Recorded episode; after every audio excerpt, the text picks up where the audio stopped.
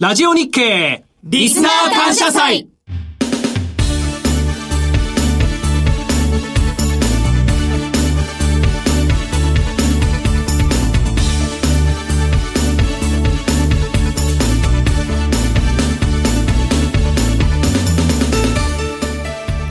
皆さんこんにちは。和島秀樹です。こんにちは。内田まさです今日と明日はラジオ日経リスナー感謝祭をお送りしていますがこの時間はパンローリングプレゼンツきらめきの発想投資戦略ラジオスペシャルをお送りしてまいります。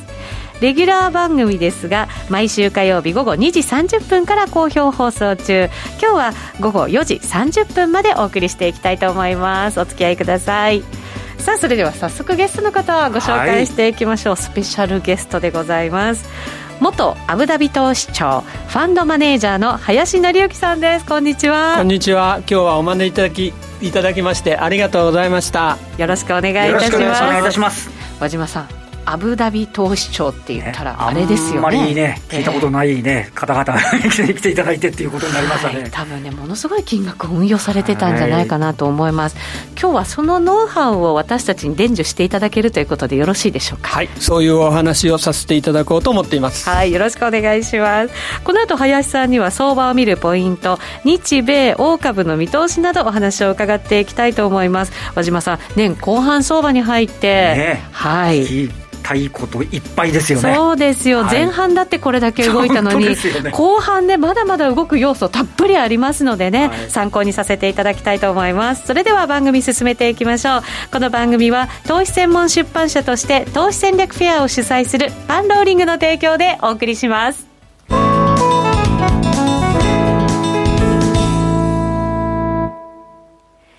改めまして今日お招きしているスペシャルゲストです。元アブダビ投資庁ファンドマネージャーの林紀之さんです。よろしくお願いいたします。よろしくお願いいたします。よろしくお願いいたします。今日は、これだけ見れば相場がわかる。日欧米株の行方というテーマでお話しいただきます。年後半相場スタートしてますので。そうですね。はい。はい、参考にさせていただきたいと思います。今年本当前半相場、降らされましたね。荒れましたね。荒れました。疲れちゃいましたっていうぐらいありましたよね。ありました。どうなっちゃうんですよ。年初にね、想定もしなかったようなことになりましたですからね。そうですよ。誰も知らなかったことが起きましたからね。はい、そうですね。その暴落のあたりからお話伺っていきましょうか。はい。はい。それじゃあそういうお話からさせていただきますね。はい。まず、あの、大きくコロナで、はい、まあ相場が下がったと。いうことなんでございますけれども、ええ、ここね、大事なところなんですけれどね、実はコロナで株が下がったんじゃないんですよ。ええいきなりですか？い驚きでしょ？コロナで下がったというふうに自然に受け止めてますけどね。そういうふうに思いますよね。はい、ところが、コロナが原因、コロナが犯人じゃないんですね、これは。ここをね、間違えると、相場の読み方間違っちゃうんです。で、これはどういうことかと言いますとね、はい、えー、自然災害とか疫病では、まあ、過去、ずっと歴史を見てみると、相場がそれによって上がるとか、相場が下がるとかってことはないんですよ。え例えばじゃあ、えっ、と、いつぐらいのその疫病の例えばね、一番あの疫病でのいい例というのは、えースペイン風邪っていうのが昔ありましてね。今もまさにそのスペイン風邪並みじゃないかということを恐れてますよね、マーケットは、ね、えー、まあそうなんですね。で、はい、このスペイン風邪っていうのは、1918年と19年の2年にわたって、1波と2波があったんですけどね、はい、史上最大の疫病の一つじゃないかと言われてるんですね。すごい方亡くなりましたもんね。で、これね、あの、死者が大体1700万人から5000万人って言われてるんですよね。昔ですからはっきりした統計ないですけどね。はい、で、アメリカの寿命が、えー、年寄りの方が亡くなったんでね、12歳若返ったっていうんですよ、この疫病で。いや、それすごいことですね。すごいことですよ。で日本でも40万人ぐらいの方が亡くなったんですよね。じゃあ、この時じゃあ、その、あの、アメリカのダウがどうだったかっていうと、まあ、あの、18年と19年あるんですけど、18年の時はね、まあ、大体10%ぐらい上がったんですよ。上がってるんですか？上がってるんですよ。で、もっと驚くのはね、19年の時は50%上がってるんですよ。第2波が来た時時に。まあこれ、いつ第2波が来て、いつ第2波が終わったかはっきりわからないんで、そのいつがじゃあ50%かっていうのはね、それはざっくり大体5割ぐらい上がってると。ですね。ええ。はい。え、これって、あの、今回のコロナウイルスの時も、一回大きく下がって、それからの戻りがあったわけじゃないですか。戻りが今ありますね。そういう意味じゃなくて。でも全然ただ上がってるんですよ。それは見たことないです。そういうふうに浮かぶの初めてですね。で、これはやっぱりね、あの、大きな理由は、1918年っていう年がね、第一次大戦が終わった年なんですよね。はい、だからそこからまあ、いわゆる経済の復興需要っていうのが出てきたんですよ。で、それで株価が上がってるんですね。なるほど。で、今度はもう一つ、その自然災害の方で言えば、自然災害で起きたら地震じゃないですか。はい。ね。で、地震で、まあ、この100年間で一番大きい地震っていうと、スマトラ沖大地震っていうのが2004年にあったんですよ。うん、で、これね、22万人の方亡くなったんですよ。改めてすごかったんですね。22万人はでかいんですよ。で、はい、まあ一番大きいのがインドネシアで、これが13万人亡くなったんですよね。はい、非常に大きい地震だったんですよね。じゃあ、この時インドネシアの株価がどうだったか、ね、はい、これ、日曜日だったんですけどね、で、明けた月曜日どうなったかっていうと、全然下がらないんですよ。全然下がらないどころか、1%上がったんですよ、当日。もうじゃあもう、あの自信なんかなかったぐらいな感じでスタートしちゃってたわけですか。上がったんですよ、これ。すごいですね。本来でも復興需要とかもあるかもしれないですけど、一旦は嫌気売りとかってされますよね。警戒しますよね。だけどね、上がっちゃったんですよ、これ。だからまあ、おそらくその裏にあるロジックは、まあ、インドネシアの首都であるジャカルタは大きな影響はないだろうと、だけどこれからいろいろな復興需要が出てくるだろうと、だから株価が上げるんだっていうロジックだったはずなんですよね。うん、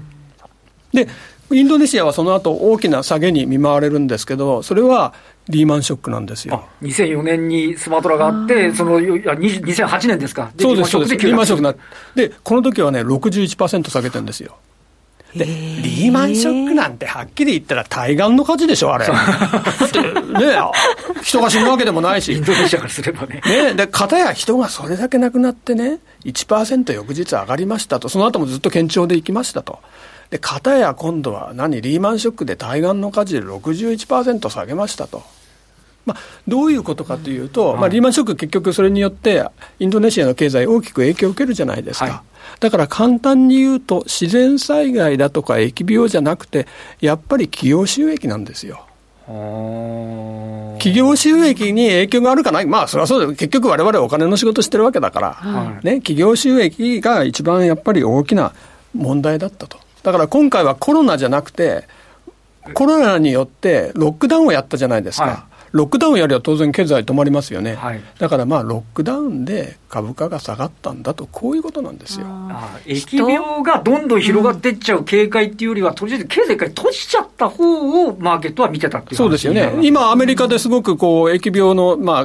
あ、患者の方増えてますけれど、はい、でも株価は戻ってるじゃないですか。そうですよね、うん、ロックダウンなんですよ、結局は。うん。そうするとですよ、コロナ流行らなかったら、株価は下がらなかったっていうことですか、だってロックダウンもないし。それがね、そこがね、またね、難しいところなんです。ここがまた大事なところなんですけどね、はい、僕の考えでは、ロックダウンがなかったら、コロナがなかったら、そういうものがないとしても、やっぱり株価は下がっていたっていうふうに思うんですよ。この辺がちょっと普通のファンドマネージャーの方ではないですよ、なんか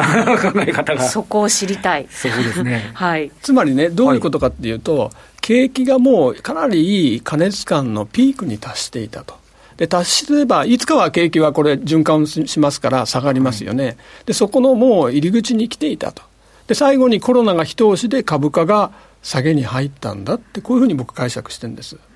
でそのね、あの一番分かりやすいの例はね、これ、お聞きの皆さんもぜひこれね、あのこれからこの指標を見てほしいんですけどね、はい、失業率なんですよ、簡単なんです、ただ失業率見るだけなんです。そうです。だってあのなんてコロナの前なんか、もう完全あの雇用だぐらいな勢いで、あのアメリカです、ね、アメリカですらね、はい、アメリカでそんなこと言ってましたよね。そうなんですよ、はい、そこが問題だったってことなんです。問題だった、例えばね、これあの、このここ10年、20年の間で、まあ、大きな天井が3回あのついてるんですけど、はい、2000年がまず大きな天井、IT バブルですね。はい。これの時は、やっぱり失業率が大幅に下がって4%を切った時に、IT バブルが終わって、失業、まあ、失業者がまた増えだし、えー、相場が暴落してしていきました。で2007年もそうですよね、2007年の時も、えー、株価かなりそこまで上げましたけれど、はい、失業者がまあ、失業率がですね4%ぐらいになって、やはりここで、えー、失業率はもうそこそこをつき、株価は暴落したと。で、今回はですよ、2019年の秋、まあ、去年の秋ですけれど、3.5%っていう数字がつきましてですね、この3.5というのはね、過去50年で一番低いんですよ。で、51年前に3.4%っていうのが失業率ついたのが、まあ、それより低いんですけれど、まあ、そこまで加熱したらね、そりゃもう、それ以上は無理ですよ。なるほど。だから私たちとすると、その完全雇用に近づくほど景気がいいから株が上がるんだみたいなふうに取りますけど、それがピ,、ね、ピークアウトのピークなんです。もうこれがピークアウトのシグナルなんですね。だから、それで、あの、株価が下がり始める。まあ、前兆がそこにあったと。で、それで、そこのもとに、今度はコロナで、まあ、実際景気が悪いような状況が訪れ、株価が暴落をしたということなんですよ。でね、ここからだからね、あの、お聞きの皆さんもぜひね、あの、大事なことだから考えてほしいんですけれど、そういうふうに株価と失業率、大きな関係があるんです。だからここでね、相場を見る上でね、大きな理解をここで一つしてほしいんですよ。これどういうことかっていうとね、今後ですよ、今後もし失業率が、皆さんがもしね、いや、3.5なったんだから、まあ、近いうちにもうちょっと小さくなって3.4、3.3、3.2ともう一度下がるんだというふうにもし思う思思うんだったらば、株価は新高値を抜いて、またぐんぐん上がっていくってことになると思うんですよ。でもそうじゃないと、今14%ぐらいまでいった失業率が今11%ぐらいまで下がってきて、まあ8%、7%、5%ぐらいかな、それ以上はいかないよなって、もし皆さんが思うようだったら、結局、景気は戻ってないっていうことになりますから、株価は今の、まあ、今戻ってますけれど、これ以上大きく戻るということはなく、えー、どちらかというと下向きになる時期が来るだろうと、こういうふうに理解すべきなんですよね。だからこの失業率とその株価との大きな相関っていうのを見ることで、長期的な株価の流れっていうのをね、理解すべきじゃないかなと僕は思うんですね。これただあのそうおっしゃいますけど、ナスダックがそうそうそう、高値更新してるでしょ？最高値になってるっていうのは、はい、なんかその点ではなんか、なんかこう、そごがあるような感じがしないじゃないですけど、これ、どうなん和島さんはね、いいところをついてきますね。やっぱりそういうふうに言われるとね、僕もたじたちになっちゃうんですよね。そうなんですね。これね、確かにおっしゃってるように、ナスダック新高値つけてるじゃないですか。で、ただね、我々相場をやる上でね、まあ、こういうふうに見なきゃいけないんですよね。あの、えー、平均値っていうのは、いいものもあるし、悪いものもあって、真ん中を取って平均値じゃないですか。はい、で、今、和島さんがおっしゃったのは、いい方の例なんですよね。で、悪い方の例も見ていかなきゃいけないんで、ここはね、こんなふうに考えてほしいんですよね。大きく世界の相場を見て、3つのグループに分けると。はい、で、上中下。上中下。でね、上は、もうコロナ以上の、コロナの前の高値以上のものをつけてるグループ、ですから今おっしゃったナスダックですよ、それから中国株もそうですよね、でこういうのがあ上のグループ。で、中グループっていうのは、まだ抜けないけれども、マイナス10%ぐらい、コロナ前の高値からマイナス10%からマイナス6%ぐらいまでの間に推移しているグループ。日本がそうですよね、ドイツがそうですね、ニューヨークのダウがそうですよね、まあ、このグループ。で、悪いグループっていうのがあって、これマイナス20%に近いグループ。でこれが、えー、欧州ですよね。で、フランス、イタリア、英国はマイナス17から20%なんですよ。戻ってないんですね。全然戻ってないです。全然戻ってないんです。でね、このね、上中下の3グループはね、面白い傾向があって、過去、あの、10年間大きな上昇相場があったじゃないですか。はい、で、この上昇相場との相関がすごくあるんですよ。で上位グループの、まあ、ナスダックについて言えば、この10年間で6.6倍になってるんですね、リーマンショックの底から。で中グループは大体3倍から4倍なんですよ。で欧州グループは大体1.5倍から2倍なんですよね。そうなの？意外に戻ってないんです、ね、全然戻ってないんですよ。同じように戻ってるもんだと思ってましたね。で、要するにね、一番戻ってないやつが一番やられてるわけですよ。はい、で、一番その強かったやつは、下がっても、まあ、その元気に戻っちゃってるっていうことなんですよ。で、こういうことですよね。そのナスダックとかは、まあ、若い、こう、強い青年みたいなもんで、はいで、あの、欧州は、まあ、よぼよぼとした老人みたいなもんですよ。そうすると冬が来るとね、厳しいが冬が来ると、どっちが、その、耐えられるかって、それは若者ですよね。で、で、老人の中にはね、耐えて、その、頑張って生き抜ける人もいるけれど、やっぱり命尽きちゃう人もいるわけですよ。はい、で、欧州はそういう可能性があるだろうっていうふうに思うんですね、この株価から見ると。これもしじゃあ次も大きな下げがあった場合は、同じような動きになる可能性があるっていうことなんですか、ね、もうそういうことですね。だから欧州が今一番心配なのは、この、まあ、あの、金融機関が破綻していくかどうかっていうことですよね。心配されてますよね、うん、そこがやっぱり一番その大きいところで、われわれやっぱりナスダックのことばっかり、まあ、見てるけれども、そうじゃなくて、こちらにやっぱり大きな世界経済の火種が残ってるだろうと。こっちを見ていかなきゃいけないですよね。なんとなく朝起きるとニューヨークダウとナスダックしか見てないけど、欧州の株価をちゃんとチェックしておかないと、そうです。えらいことになるみたいな、ね、そうなんですよ。ええ、そうなんですね。それって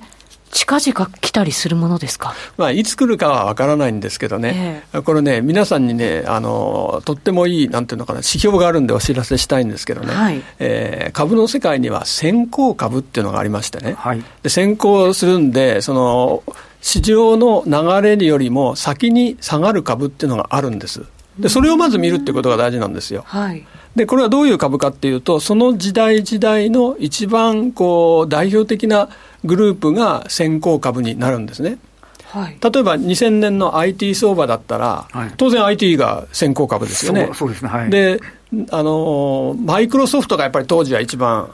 だってマイクロソフトって Windows っていうね、ねソフトウェア出してきて、はい、で、本当にすごく上がったんですけど、これね、あのナスダックという市場がピークを打つ2か月半前にピークってんですよ、もう。へ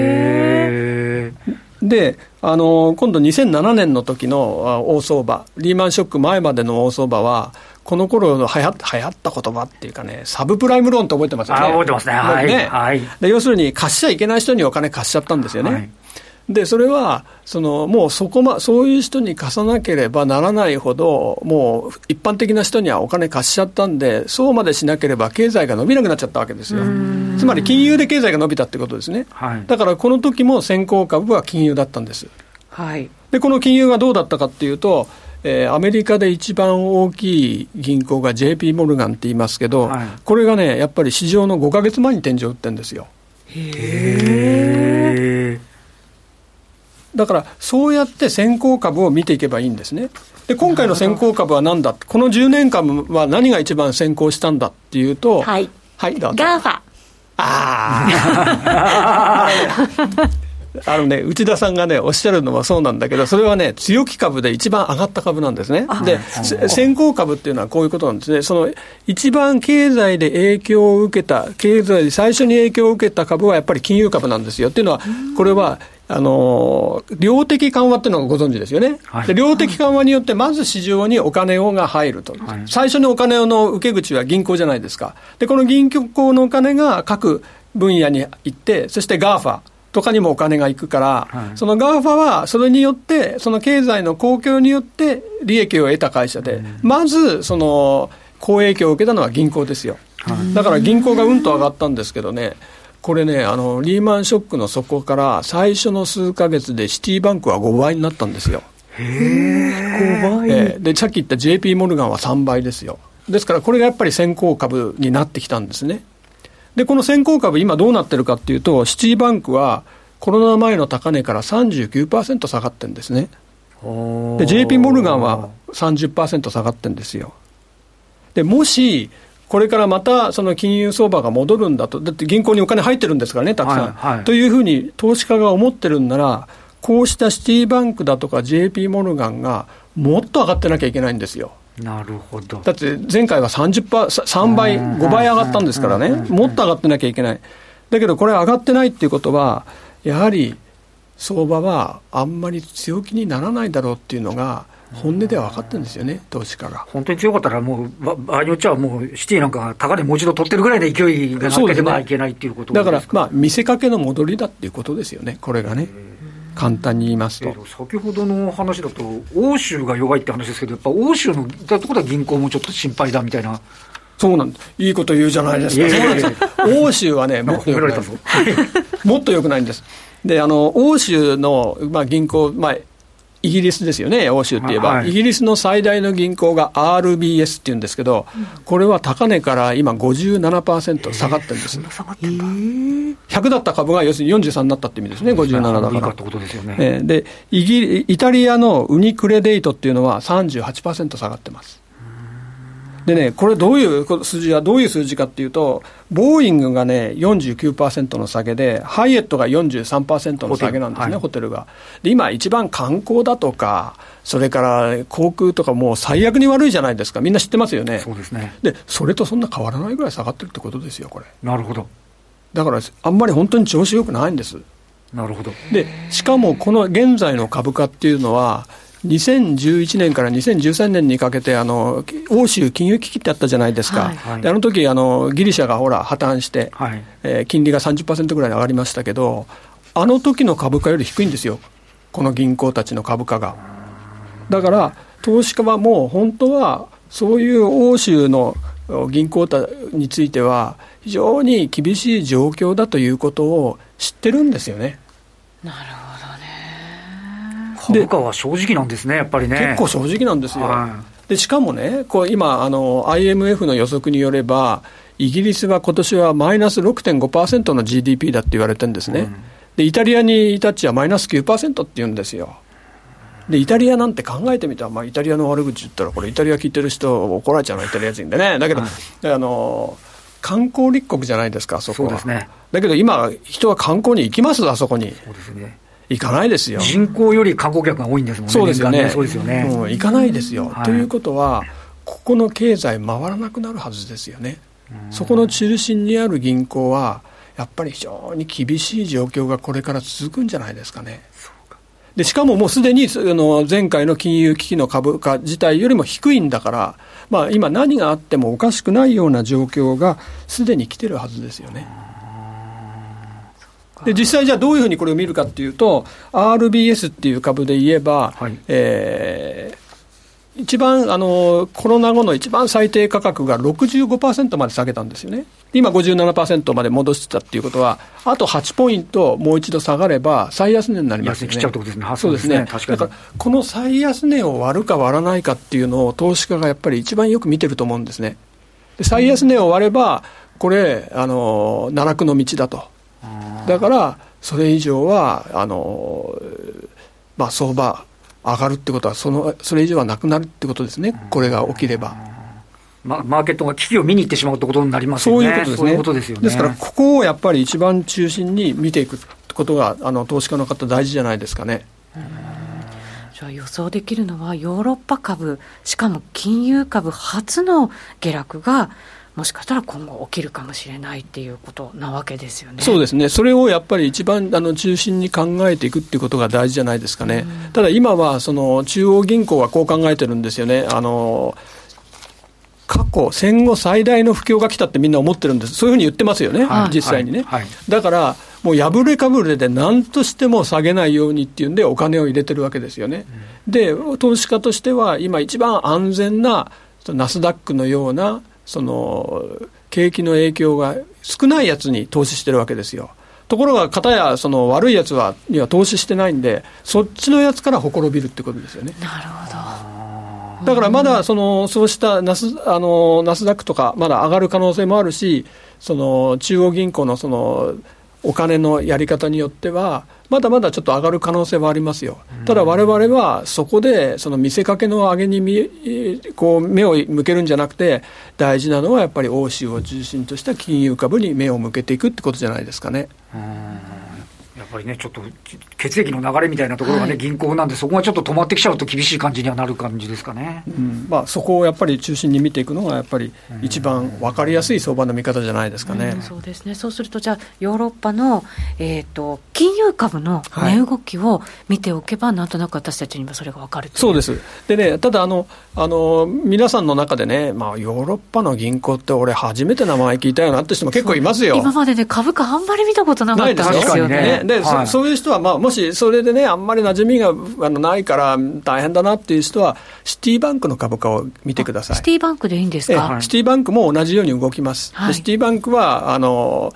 まあ、あんまり有料校とは言えないような銀行ですからね、ですから、あのこの株価を見ていく、で、はい、シティバンクのティッカーは C なんですよね。一文字ですね、覚えやすい。えー、あのティッカーっていうのは、ご存じない方は、いわゆる日本語で言えばコード番号みたいなコード番号はそうですね、ティッカーっていうアルファベットで、アルファベットで、ね。えー、アルファベットで打ちます。で、ABC の C1 文字なんで、えー、これ、日本のヤフー見てもだめですけれども、アメリカのヤフーファイナンスを見れば、C って入れれば、これ、株価出てきますし、うん、これだったらみんな馴染みがあるんでね、これから見ていけばね、あのそんなにあの難しくないんで、この辺から入っていったらどうですかね。うん、はい。そうですね、それだったらできそうですよね。できそうですね。で、日々1回ずつでもね、チェックして、チャートなんか見てて、ああ、ちょっとまずいところまで来てるぞっていうふうに思えば、ちょっと全体に対する見方も、今までと変わる感じですかね。そうなんですね。あの、あの、毎日見ればいいんですけど、まあ、週に一遍でも十分ですからね。あの、見る中に、自分が相場を見る中に、まあ、シティバンクなり、さっき申し上げた欧州の銀行なりを加えていただければ、はい、えー、非常にこう、見方が広がっていくんじゃないですかね。ネットでね、検索すれば、の先ほどの RBS もありましたけど、海外の通信社のやつなんかでも結構チャート見れたりしますもんね。そうですね。ね、RBS って言って入れてもちょっと出れるかもしれません。そのあたり、ちょっと私もチェックしよう。ね、そうですね。毎回危機が来るたびにね、本当に相場に巻き込まれてドキドキするわけですけど、ちょっとなんかね、一歩引いたところで、冷静に見られるようになったら、本当最高ですよね。そうですね。はい。だから今日のそういうお話から、まあ、あの、そんなふうに皆さんがね、見ていただけるようになったら、僕大変嬉しいな。はい。コロナ、コロナばっかり頭にありましたけどね。本当そうですよね。今日はちょっとそうではない角度をね、ちょっと教えていただきましたよね。全然金融に目にいってなかったですね。特にヨーロッパ株の金融は全然目に、はい、下がって戻ってねえんだっていうのはね、びっくりですね。はい。えー、さて今日の放送で林紀之さんがお話ししました内容を特別レポートとしてパンローリングからプレゼントいたします。YouTube のパンローリングチャンネルのメルマガにご登録いただくと漏れなくプレゼントとなります。きらめきの発送ホームページから詳細をご覧ください。そして林紀之さんの DVD がパンローリングから好評発売中です。投資の極意が詰まった DVD 暴落を大儲けに変える。大荒れは資産倍増のチャンス。こちらも番組ホームページからお申し込みください。